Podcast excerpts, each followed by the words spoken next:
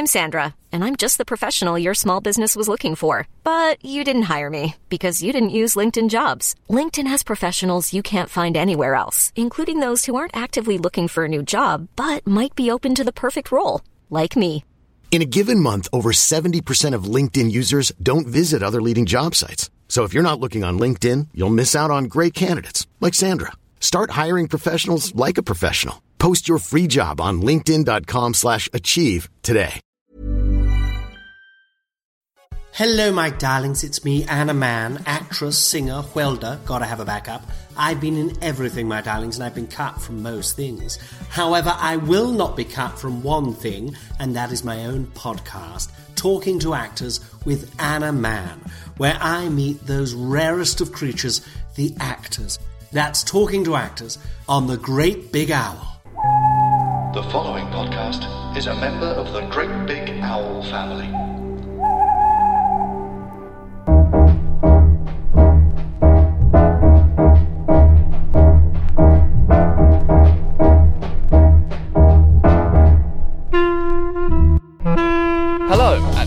To Out of Character, a podcast about sketch and character comedy.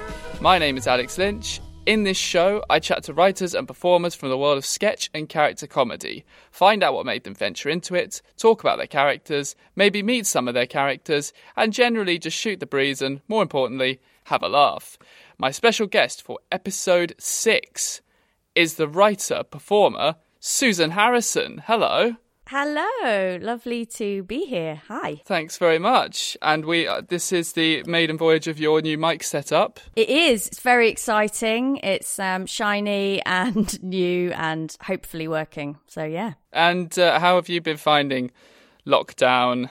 Because I, I know we've talked we've talked about the sort of trying to be creative, the kind of pressures of being creative. But um, how have you sort of been finding it day by day? Yeah, it's been like so up and down, which is pretty boring thing to say. I think everyone's sort of experiencing that. But yeah, and at the start, I kind of felt like I just wanted to hide under a rock and not um, create any content ever again, which I think is just like my initial gut reaction, uh, Yeah. just to sort of crawl away and because yeah, just you know, it's such a huge global thing, and it felt like I just I sort of temporarily lost uh, my sense of humor and lost the ability to be silly and um, yeah. So the first couple of weeks, I was like, no, I can't create anything, uh, and then.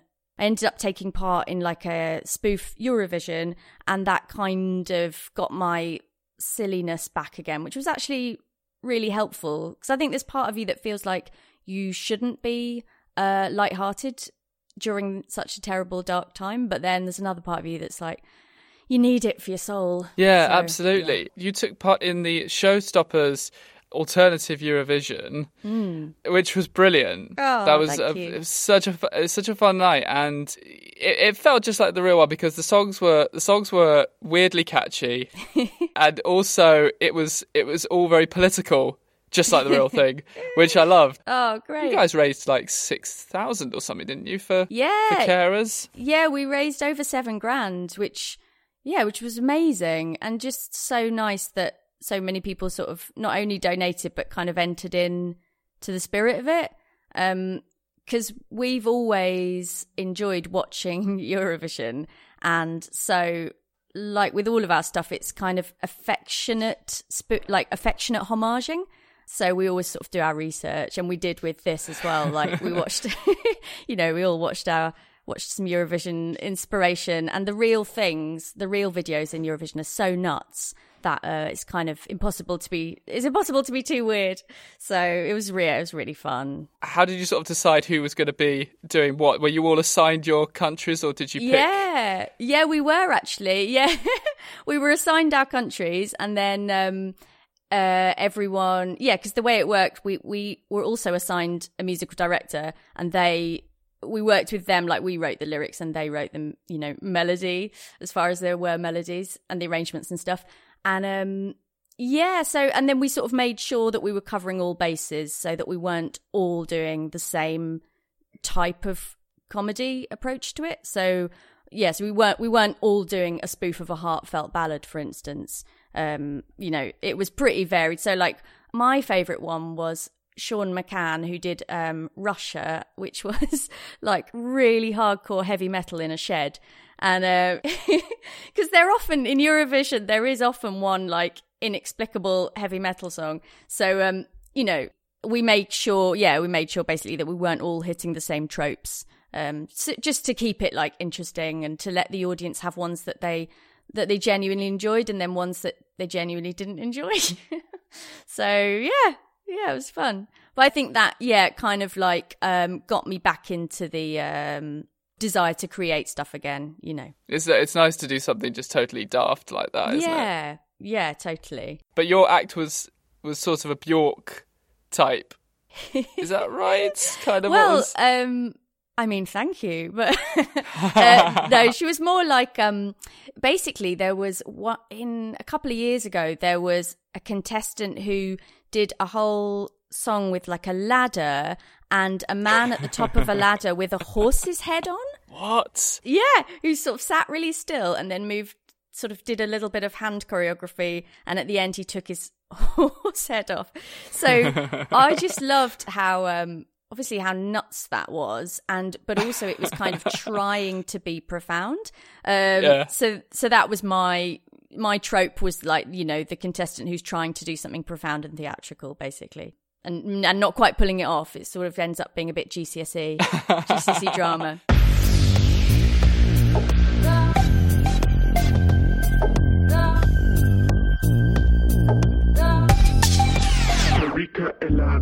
Did you base your character on that on that act, or was uh, what was the name of your character again? Marika. Marika Elan. Yeah. Marika um, Elan. I think I definitely based the song on that, or like the inspiration for the song was from that.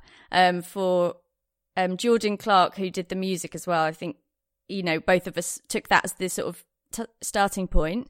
But yeah, and then as sort of character wise, uh, I did I really enjoyed being that character online in the run up. Um, much more than I thought I would. And she was very active on Instagram and very active on Twitter.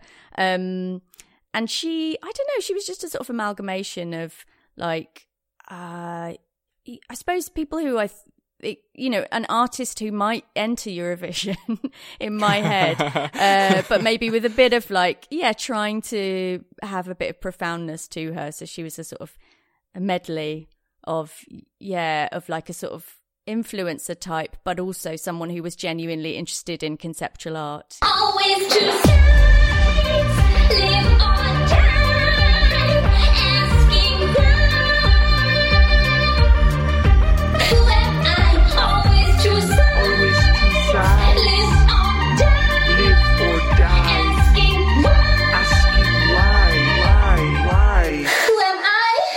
a few of us really got into playing these characters online and interacting with each other. Um, and I think that that just sort of made it all escalate a bit, and that's why um, that was what made me do more of it. You know, sort of think, oh, I wonder what she'd be like if she was, you know, if she was talking to her fans via video, or you know. So it was quite a nice. It ended up being quite collaborative which was nice. Claire Sweeney wasn't a fan of fan of you, was she? I know it was so funny, and uh, but I felt like that was completely true to Eurovision. Do you know what I mean? Like to, for a, for an act to make something really weird, and for one of the commentators to be like, "Ugh, what the hell was that?" So yeah, I felt like we did our job. Brilliant.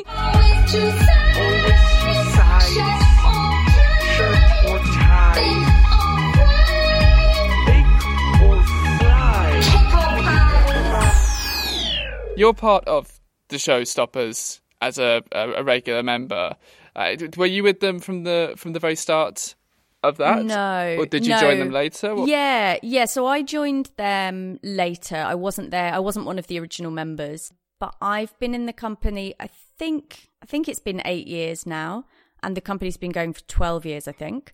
Um, yeah. So I sort of discovered improv through Rob Broderick, who is an amazing act who, do, well, he does an act called Abandoman. Do you know Rob Broderick? Yes, I do. And interestingly enough, because uh, in a previous episode I had Richard Soames on, mm. and he discovered improv through Rob Broderick as well. Oh, that's right. Because me and Richard Soames did started our sort of monkey toast journey around about the same time, I think. Um, oh right. And we were, and I I, th- I presume and think we both heard about that through Rob Broderick. Um, yeah. So uh, when I was doing characters on the circuit, I wanted to get better at improvising with audience members. And Rob Broderick was running a course at the time, this was a long time ago, which was improvisation for the solo performer.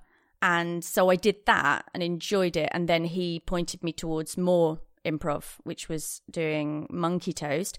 And then, and so then I was like deep into it. it's very addictive. And then yes. there was an, yeah, there was an audition for Showstoppers and I auditioned and then I had a recall and then I got in. And the rest is history. wow. Yeah. At the time, so this because it was quite a long time ago. I think now if someone auditioned for it now, it would be slightly different because everyone's had so much experience at teaching and directing um, now. But at the time, it was very much like, okay, do one warm up, everyone together, like just a warm up game, and then it was like, right, improvise a duet, off you go. wow. and I'd never, I'd never done any musical improv in my life before. So um, it was just sort of sink or swim, really. And uh, then they gave quite um, robust feedback. And uh, yeah. oh, and then the recall was um, a bit le- less scary in a way because in the recall, we all worked as a group to uh, improvise a musical and they sort of talked us through it a bit more. That's cool. I was like, because were you already doing musical theatre anyway? Because because obviously you've got Showstoppers and then you've got another musical improv. Yeah, These Folk, which is um yeah, myself and Justin Brett, who's absolutely brilliant and um and uh it's yeah, sort of folky folky inspired improvised musical play. But yeah, I so I hadn't really I hadn't really done loads of musical theatre, but I I trained as an actor just in a sort of straight acting course as opposed to an MT course. Yeah, so I hadn't yeah, I hadn't really done I'd done like plays with songs, but I hadn't really done like jazz hand stuff before ever. But I've always I've always sung. Like that's I think I've and I've often used that in performance, but um more in a folky way to be honest. So I had to learn the yeah, I had to learn the sort of the jazz hand um world a bit more. I don't want to say like which do you prefer, but which do you feel you naturally uh, sway more towards? yeah, it's re- it is really interesting. I think like vocally, I much prefer to be totally honest. I much prefer to sort of do what I want, and um, which means you know, for, you know, interpreting a song however and being a bit folky with it.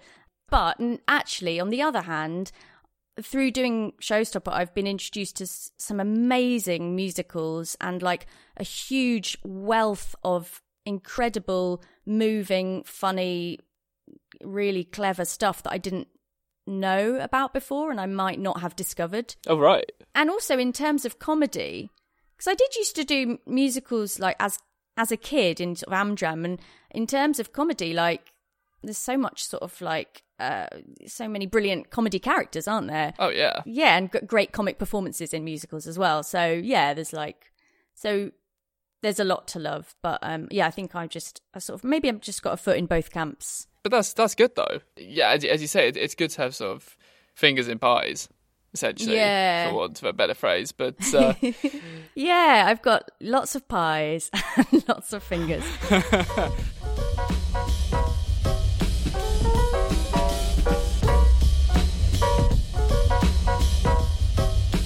it does seem to be that writer performers are very much more what people want now. Mm-hmm. It'll kind of you, you know I I don't know like sort of have you have you found that it's like they they want you to they want the performers to write a lot of the time. yeah, I yeah, I, I kind of know what you mean. I I think I experienced that first in a really nice way on a show called DNN, Oh yeah, which was lovely. And not that they wanted us, they didn't actively want us to write on that show, but they wanted to employ, or they made a decision to cast writer performers because it was a lovely team. And I think we were nearly all, uh, yeah, writer performers. Or if there were a couple of people who weren't at the time, they quickly became so. was that uh, Gemma Arrowsmith and Will Andrews? Yeah, yeah, and Carrie Adloyd was in that one as well. Loads of great people. So yeah, like some re- a really also everyone was just they were just like the nicest people as well. I think that was a conscious decision on the part of the producers to cast people who were from a comedy savvy background as opposed to just being actors. So that was nice. And that came from them seeing me do stuff in Edinburgh. So yeah, that was it was really fun. It was a, it was a it was a sketch show, wasn't it? Yeah, it was. Yeah, a sketch show, and uh, it's sort of a bit inspired by the day to day because it was a news. It was called definitely not news round. So a, Oh, bit, right. a bit like a sort of spoof of children's news round, you know. Yes. Yeah, and Kellyanne Lyons, who's another fantastic writer performer, was one of the news anchors alongside Will. And yeah, so they were the news anchors, and then the rest of us had our like news reporter roles. Um, so yeah, we had our different roles, and then we also played loads of other characters in sketches as well. But yeah, DNN was also really special for me from a character point of view because I was able to do a couple of my own characters in that. I really. Yeah, which felt like such a treat. And they were characters I'd done on the live circuit. And it was only short bits, but still, I was like, oh my God, I can't believe someone's paying me to do my own characters. Oh, that's brilliant. yeah. which which characters did you did you do? One of them was called Shakira Evans. And um, she's just like really, really positive. Like, yeah, just like really positive, real fan of reality TV, that sort of thing. Um, and the other one was called Jenny Benton Smith, and she's a 15 year old spoken word artist from Tunbridge Wells. So um, that, that was a real treat. Oh, that's great. Yeah. Did they sort of give you the sort of freedom to be like, oh, do you want to bring some characters in, or did they go, we liked those characters you did, can you bring them in? Well, what happened was they saw, yeah, they saw me in Edinburgh, and then I had a chat with them, like a meeting, but more of a chat. And they were like, "Oh, can you just send us a couple? Can you just film a couple of things and send them?" So I filmed a couple of these characters, and and then they were like, "Oh, we were thinking maybe we could have this segment where you where you do vox pops with like four or five different characters, including two existing ones." Uh, what do you think about that? I was like, yes, definitely. yeah, that, to do sou- that. that sounds all right. yeah.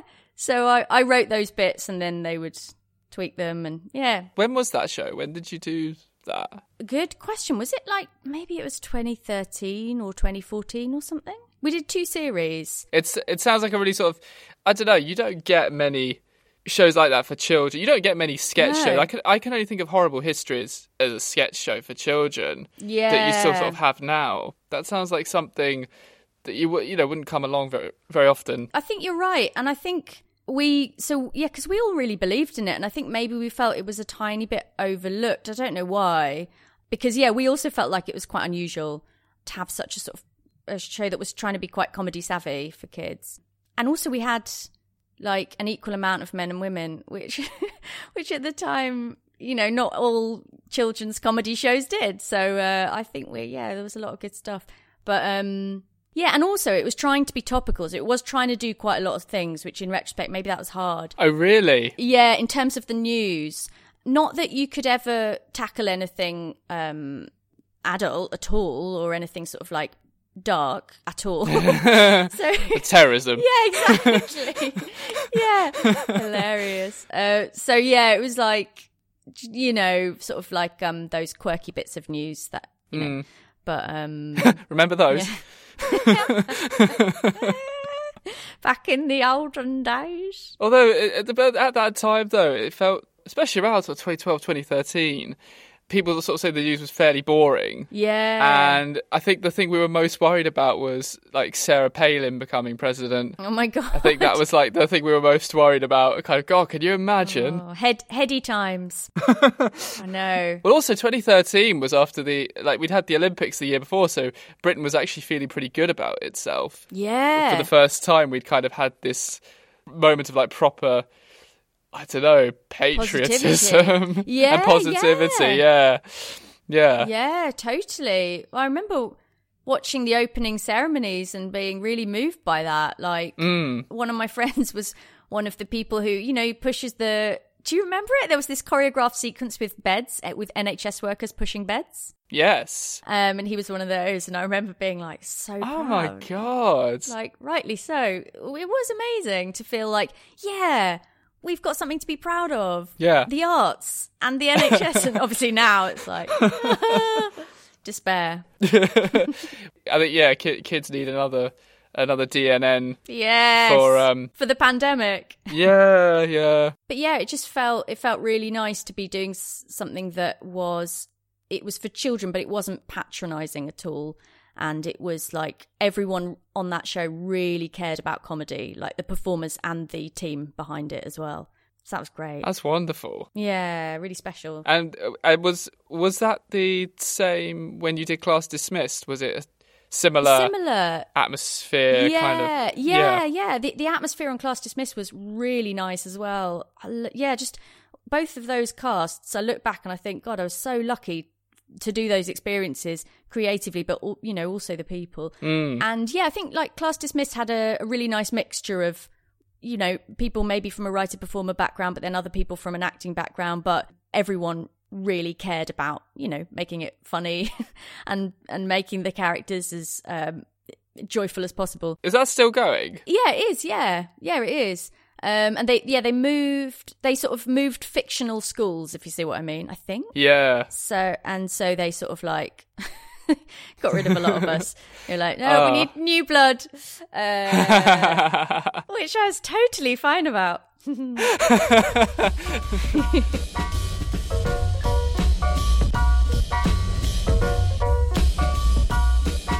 If you had to isolate yourself with any TV comedy character from sketch or sitcom, Oh my god. who god! would it be? So the character, the character, not the performer. Oh no, absolutely the character. Wow! Oh my god! That's um. Oh shit! That is. Yeah. Okay. So League of Gentlemen is out. Um. uh, can you imagine Oh, the horror? I think possibly. Um. You know, W1A. Uh, I can't remember his name, but the main, you know, the guy who's like head of everything. Bless him. is it Ian Fletcher? Yes, that's it. That's it. Yes. I think I would self isolate with Ian Fletcher because Ah. I feel like he'd be very respectful. Um, we'd be respectful of each other's space. He would have a lot of work to do anyway, so he'd be on his Zoom calls. yes. um, we could both, you know, we could both put headphones in. It'd be fine. And I just think he's a really nice guy. Uh, so that's my answer. That's a very interesting answer.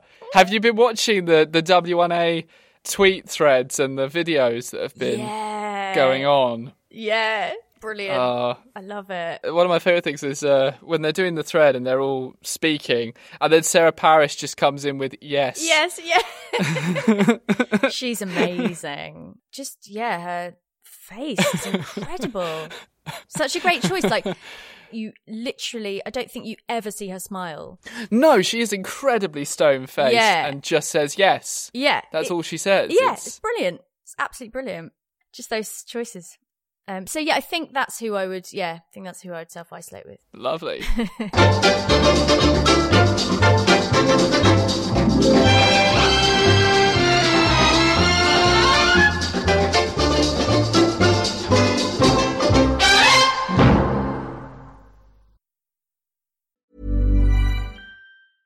I'm Sandra, and I'm just the professional your small business was looking for. But you didn't hire me because you didn't use LinkedIn jobs. LinkedIn has professionals you can't find anywhere else, including those who aren't actively looking for a new job but might be open to the perfect role, like me. In a given month, over 70% of LinkedIn users don't visit other leading job sites. So if you're not looking on LinkedIn, you'll miss out on great candidates like Sandra. Start hiring professionals like a professional. Post your free job on linkedin.com slash achieve today.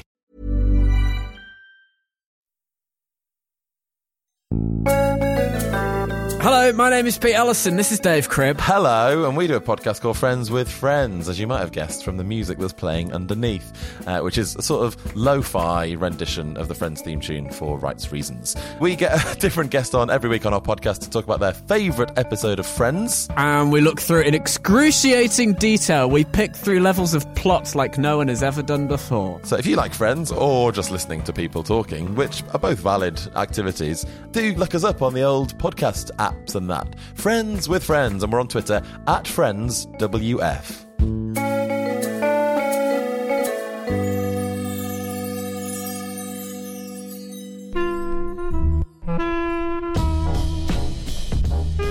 When I first saw your character stuff and when I first met you, it was when you did an early preview of Susan Harrison's a bit is a bit weepy, mm. which I uh, ended up teching one of your previews. Yeah, that's uh, right. like, um, a bit later, but uh, and that felt because obviously that show was a it was about your marriage ending, wasn't it? yeah. That's that's such a kind of big topic to do a comedy show about. Were your character shows were you always doing quite personal uh, narratives throughout, or was that a kind of was that a real first time doing that? Yeah, that was a total first time. I sort of want to try something different each time I make a show. And I never want to just like copy a template or just do the same thing but with, you know, with different characters. In retrospect, I sometimes think that's sort of cutting my nose off to spite my face because if I did do that, it would be easier for people to connect with me and to be like, oh, I liked that show. I'll see the next show. But I have literally never done that. So every solo show I've done, I've tried something different each time. Um, and on that occasion, yeah, I wanted to put some of myself in it. And I wanted to, yeah, try being myself. And I hadn't really well, I'd never done that before. In character shows, I'd always just been 100% a character. Um, Right. So that was like, yeah, that was a real departure, you know? Um, it was Exploring interesting. feelings. Yeah, like totally digging down into how I was feeling. Um, but yeah, it was interesting, and I feel like I learned a lot. And that year in Edinburgh, I because I when I do when I have done Edinburgh, I do try and have some reason for doing it.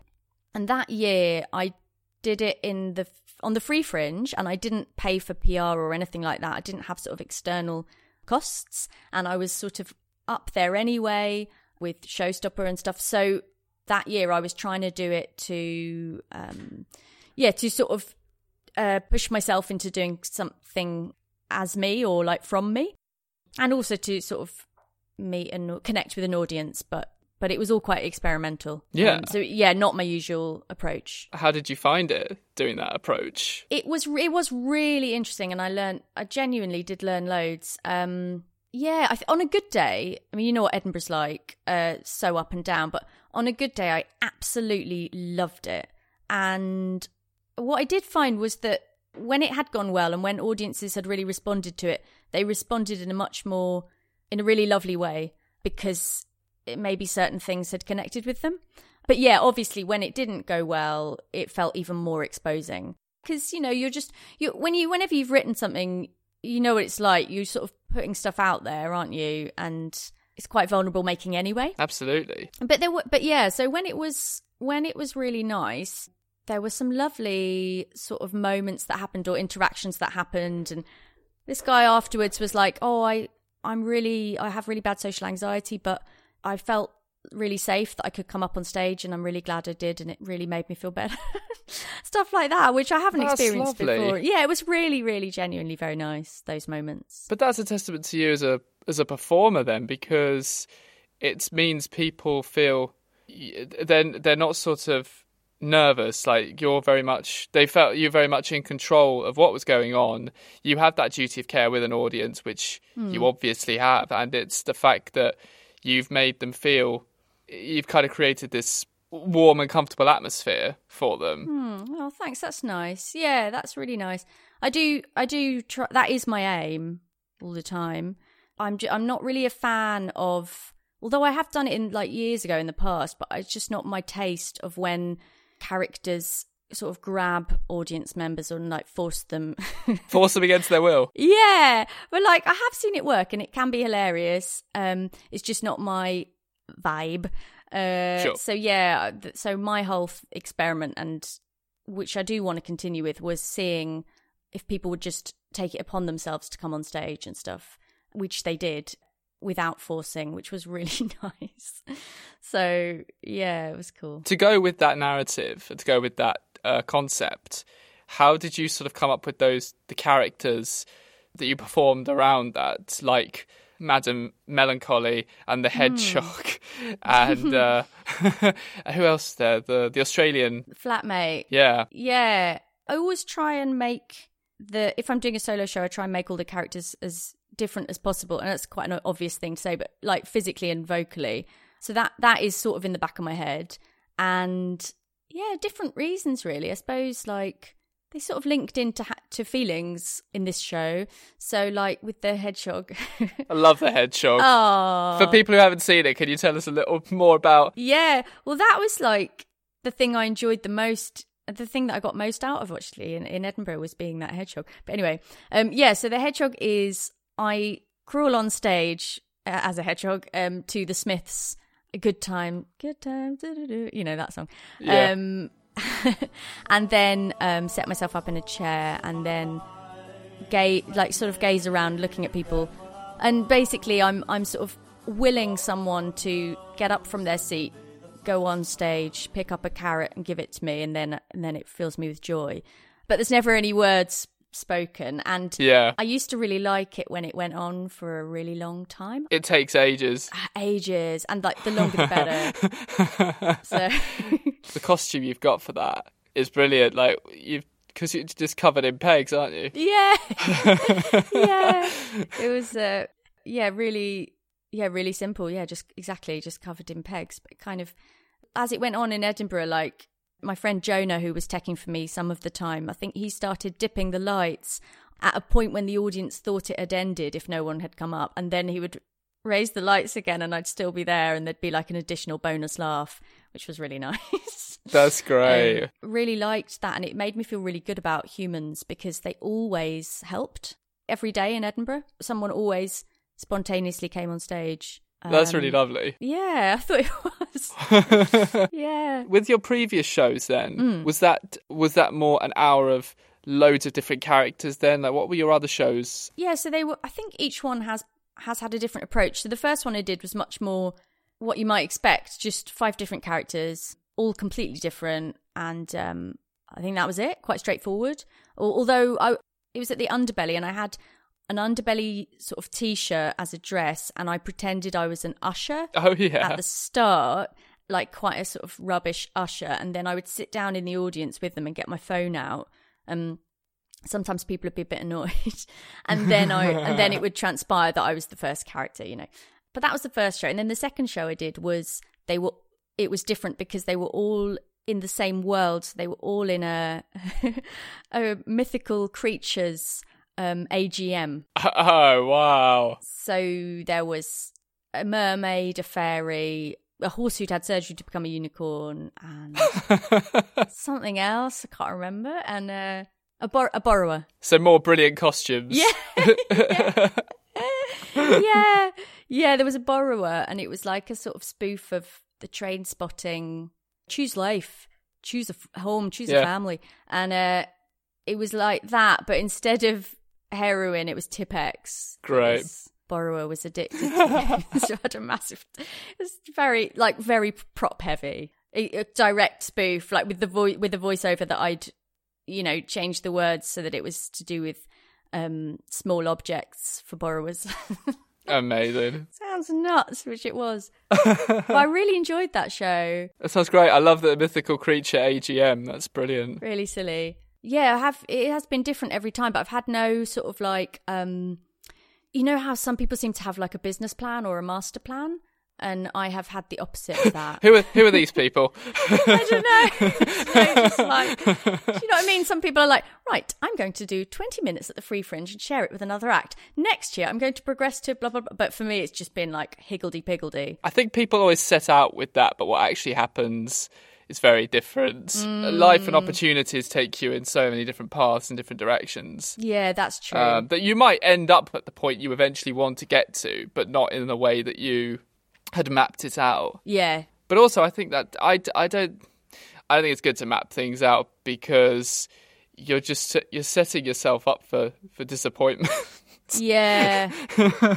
which sounds really really pessimistic of me but i just think um think it's good if you just kind of go with what seems to be working for you Yeah. and what you're enjoying doing because clearly you know, you're enjoying making these shows and if you had made a master plan uh, kind of thing you might have been like right well i'm going to do this is the formula that seems to work for me so i'm going to do a show like that next year and blah blah blah and you might not have found um any of the characters or any of the shows that you enjoyed doing. Yeah, that is true, actually. Probably wouldn't have found out how much I love waiting to see how long it takes an audience member to give me a carrot. Which gen- genuinely like was like, wow, I really love this.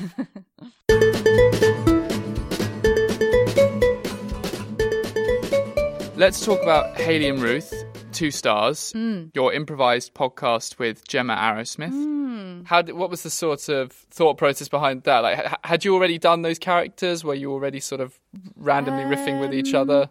I can't remember exactly how those characters started, but originally I'd started it as Susan Harrison's back row as opposed to front row. Um, so it was like a sort of arts program. But you know, the strongest bit of it was me and Gemma wa- waffling on, and Gemma's so amazing. Um, so it became that, which was really it's just so nice. I know you know Gemma quite well, and it's just so brilliant working Mm. with her. She's just such a a quick comic mind. It's amazing. But I can't remember how those characters originally came out. I think maybe we thought it'd be fun to be reviewers and then we wanted to be sort of obviously reviewers of a different sort of contrasting type but equally idiotic. You've been in rehearsal for this for, I think, is it three years? Three years. Three years, yeah. yeah. And it- I mean, that must be lovely. And, and it, you can really see in the rehearsal pictures that the actors have aged Yeah. noticeably in yeah, that I time. mean, some of those people had uh, marriages at the beginning. Those Yeah. are no longer. yeah. Because did you meet Gemma on DNN? Actually, I met her in Edinburgh. We shared a free fringe venue when oh I did, Ah. yeah another sh- solo show I did that I'd forgotten about. Um, which and the different thing I tried to do that year was I tried to do it without any uh um without any costume changes or props or anything. So it was just like Very minimalist. physi- yeah i know just like different every time. Very confusing. But um anyway that was called folk in britain. And me and gemma yeah we were in the same space. And she i think she turned up to the first meeting like pbh meeting or whatever with like a spreadsheet of a hand created spreadsheet of like different flyering exit flyering plans and i was like wow this woman's amazing amazing. And yeah and then when we found that we were on dnn together um she'd already done the pilot but i hadn't and she was so welcoming and instantly was like oh my god it's brilliant that you're now doing this. And i just thought that was absolutely fucking lovely. Had you done char- a character like Haley before, or was was she kind of created for specifically for the, the show? yeah i think she was created specifically for the show Because that voice is great. Oh, thank you. Thanks. It is really fun. Yeah, she's sort of like that. Um, and it is, yeah, it's really fun accessing that. But I often d- don't give it too much sort of conscious thought. I don't think it just sort of. I think we just kind of probably started mucking around and then found our two separate personas, I guess. So yeah, I don't think I'd done a character exactly like that before, but I do enjoy I do enjoy sort of um those kind of people who are just quite sort of vacuous but think that they're actually very deep. and Yeah, yeah, yeah. yeah, and and it's and also it's just really fun to it's fun to sort of like poke fun at a reviewer, isn't it? And I had done that before in a show, but um it's always nice to do. What is theater if it's not sacrifice? Exactly. And that is why at the end of each of my shows, I sacrifice some kind of living organism. Yeah, I thought that was really striking. That was so I Thought the murdering of the cat was. I mean, I've never seen It's anything not easy so- to murder a cat. No, No, it's Did not. It's not have- easy to pick one up, let alone especially murder it. in one move, continuously. Do you have a sort of process when creating a character? Like, do you find a voice first, or are you sort of people watching and finding behavioural patterns? Like, is is there a process? Because sometimes there is with people, and sometimes it's just Yeah. trying stuff out, whatever works. I don't know. Yeah, it's an interesting question because I've had to give that a bit of thought actually when because I've been teaching sort of character in improv, like classes that look at that. So I have had to give it a little bit of thought. Um, and I think I definitely am people watching all the time, uh, but not necessarily consciously. Just just find people really interesting. I find the way people move really interesting and their vocal, you know, patterns really interesting. So I think that's something I've just always, always done. Sometimes I start physically. Like, there's one character who actually became the Australian flatmate character. Who I just really actually before before it was that it was something else, and she had these white jeans that had a really long zip, like a really long crotch, just the style of the jeans, and it made me and it just made me really want to like um, make her move with her pelvis basically. And then it just lent itself to being really walking really slowly. So sometimes it'll be like that way round like outside. And then other times it'll be um, wanting to sort of spoof an element of behavior or something. Or it might be just like oh i need a, diff- a contrasting voice for this. I always find that with the with your online videos you're very good at sort of nailing the type all these kind of reality stars. Thank you. Yeah i do, I do enjoy watching them. That's probably why. I just so it's born out of love. It actually is. Like it actually genuinely is. I do like I absolutely loved watching Love Island and um and I was fond of those people. I didn't think they were like bad people. I've genuinely sometimes I was like quite moved by their you know by their friendships or by like how young they are. You know, some of them are like 19 or you know so it, it, did, it might sound weird but it does actually come from a good place like um Dani Dyer, as in daughter of Danny yes. Dyer, um, confusing, confusing name. Um, I bloody love her, and you know, just got so much joy out of watching her, and probably that was why I was able to impersonate her or do a version of her during that series because I just watched her so intently.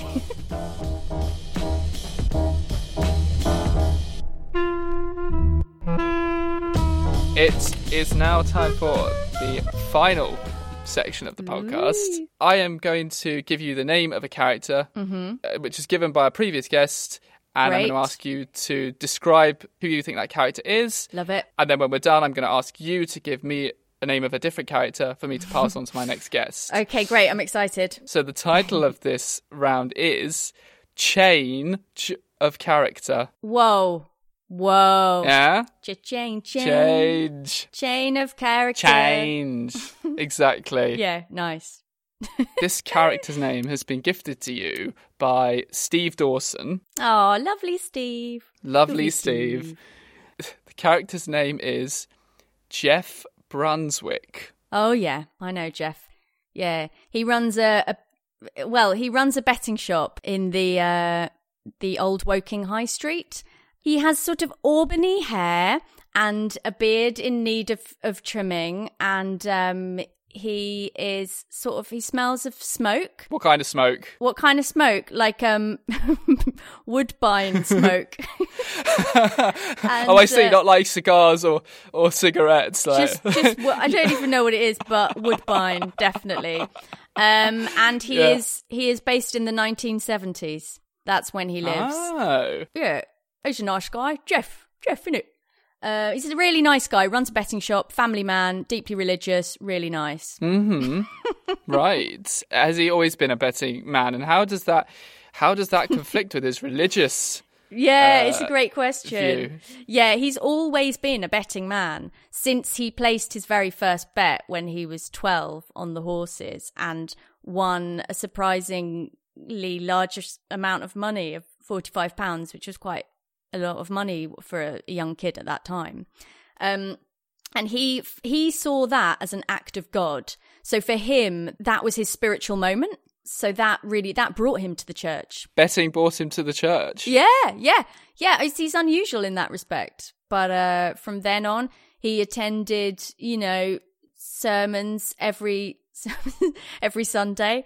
Um, joined the church choir, um, and yeah, yeah, he's he's very much the the fabric of his being is quite religious now. How does his wife and his family feel about his his betting and his gambling? They're actually in favour of it because um, they they've sort of benefited. I mean, it's like a family business. Like the betting shop is the family business, um, and you know it's 1970s, so perhaps a little bit less judgment around it then maybe. Um and his wife also he met her in las vegas. She used to work as a sort of chips girl anyway. So she's like she's incredibly glamorous american. What's her name? Suki suki henshaw. Uh, um, yeah, and um, she's kept her maiden name. They're a very unusual family for the times. is it uh, is it a boy and a girl? Two boys? What's the Yeah, boy and a kids? girl, boy and a girl, Boy and a girl. Yeah, Yeah. yeah. and they, um, you know, they help out on the shop floor. They're not old enough to actually serve customers, but they do a bit of sort of like rearranging of the leaflets and sweeping up and stuff. And you say that he uh, he lives in the 1970s. Does he d- does he survive the coming decades? Oh God. Oh God. So um well he would have been like 40 in 1975. So oh God. I'm I hate to say this, but he has passed away. Ah. Sorry to break it to you so abruptly on a podcast. I know. I know. But he lives on in the memories of his children. Are they continuing the family business, or have they knocked it all down? And No, they they took it over, um, running it as a brother sister duo. Um, ah, um, what are their names? their names are Tabitha and um, Tim. Tabitha and Tim. Yeah, yeah. Tabitha yeah. and Tim. Yeah, the the mum had the final say over names. And um they yeah, so they're basically they're they're doing okay though. They've sort of like furloughed themselves. Yeah. So they're fine. Don't worry. I don't we need to worry about them. They'll be okay. Oh, that's good. Yeah. And are they are they uh, still a very religious family, or Yeah, yeah. was, was was their faith shaken by the death of, No, of Jeff because Brunswick? no, because like he'd lived a good life, he'd had a good innings. Yeah, so no, they, uh, you know, obviously they were like very sad. Yes. they obviously they mourned, but they didn't. they didn't like, uh, you know, they weren't angry with God about it. That's nice. Yeah. That's uh, Ending on a positive. his spirit uh, lives on. Yeah. Through through them. Exactly. Thank you very much. That's that's Jeff Brunswick. That's him. Could you please tell me the name of the character you are going to give our next guest? Yes, it is Linda Worksop. Linda Worksop. Yeah. Who is Linda Worksop? we shall find out in the next episode of Out of Character. In the meantime, thank you so much for being my guest, Susan Harrison. Thank you. It was really fun.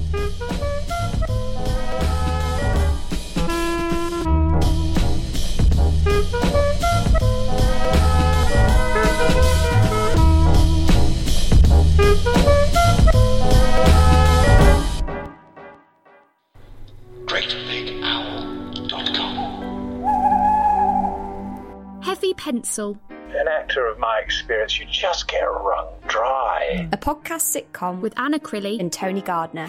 I played, I played Edmund Gilder, and he played Fanny Snatch. The Observer called it A lovely thing, wonderfully funny, pitched perfectly, produced with a light touch. I'm not having any more of this. I need you to pull me off immediately. Heavy Pencil from Great Big Owl.